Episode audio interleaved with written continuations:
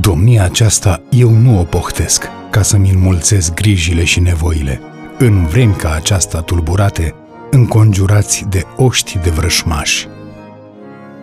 Constantin Brâncoveanu a fost un domnitor înțelept și ret totodată. A fost un om ambițios și iscusit, care a domnit 25 de ani.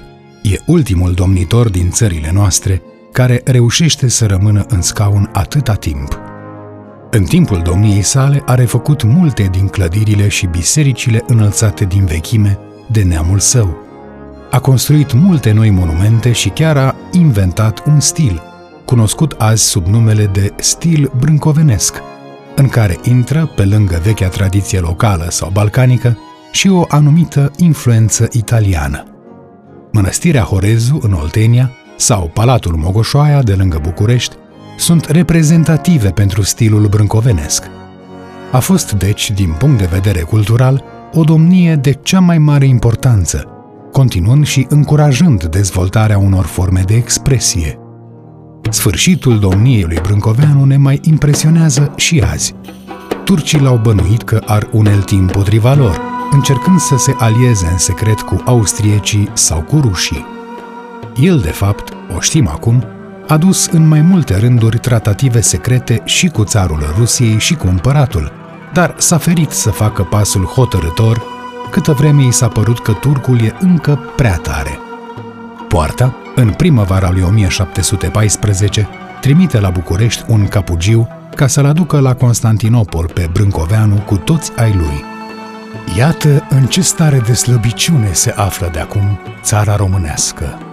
La numai un veac după faptele de vitejie ale lui Mihai Viteazul și ale lui Radu Șerban Basarab, e de ajuns să sosească un capugiu turc însoțit doar de câțiva ostași să vină în palatul lui Brâncoveanu, să-i pună pe umăr panglica neagră, semn că este mazilit, și să nu miște nimeni.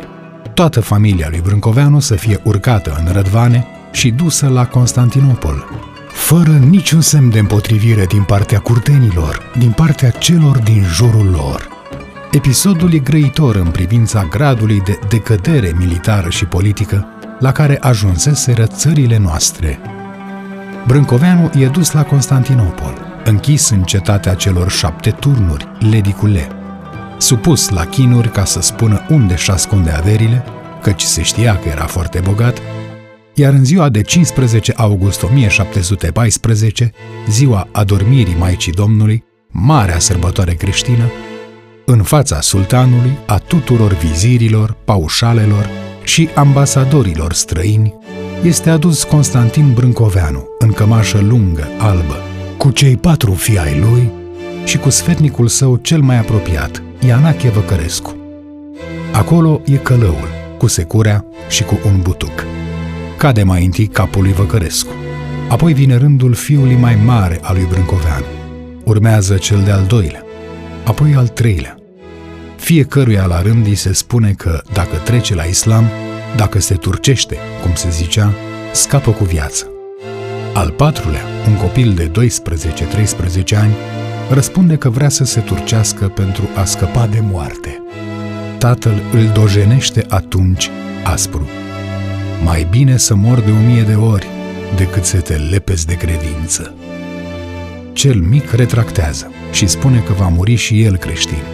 Pune gâtul pe butuc și cade și tânărul cap în nisip. După care l-au tăiat și pe al bătrânului domn. Moartea aceasta cu tremurătoare a impresionat întreaga Europa. L-a impresionat și pe bardul popular care a cântat peste veacuri, pe Brâncoveanu Constantin, boier vechi și domn creștin.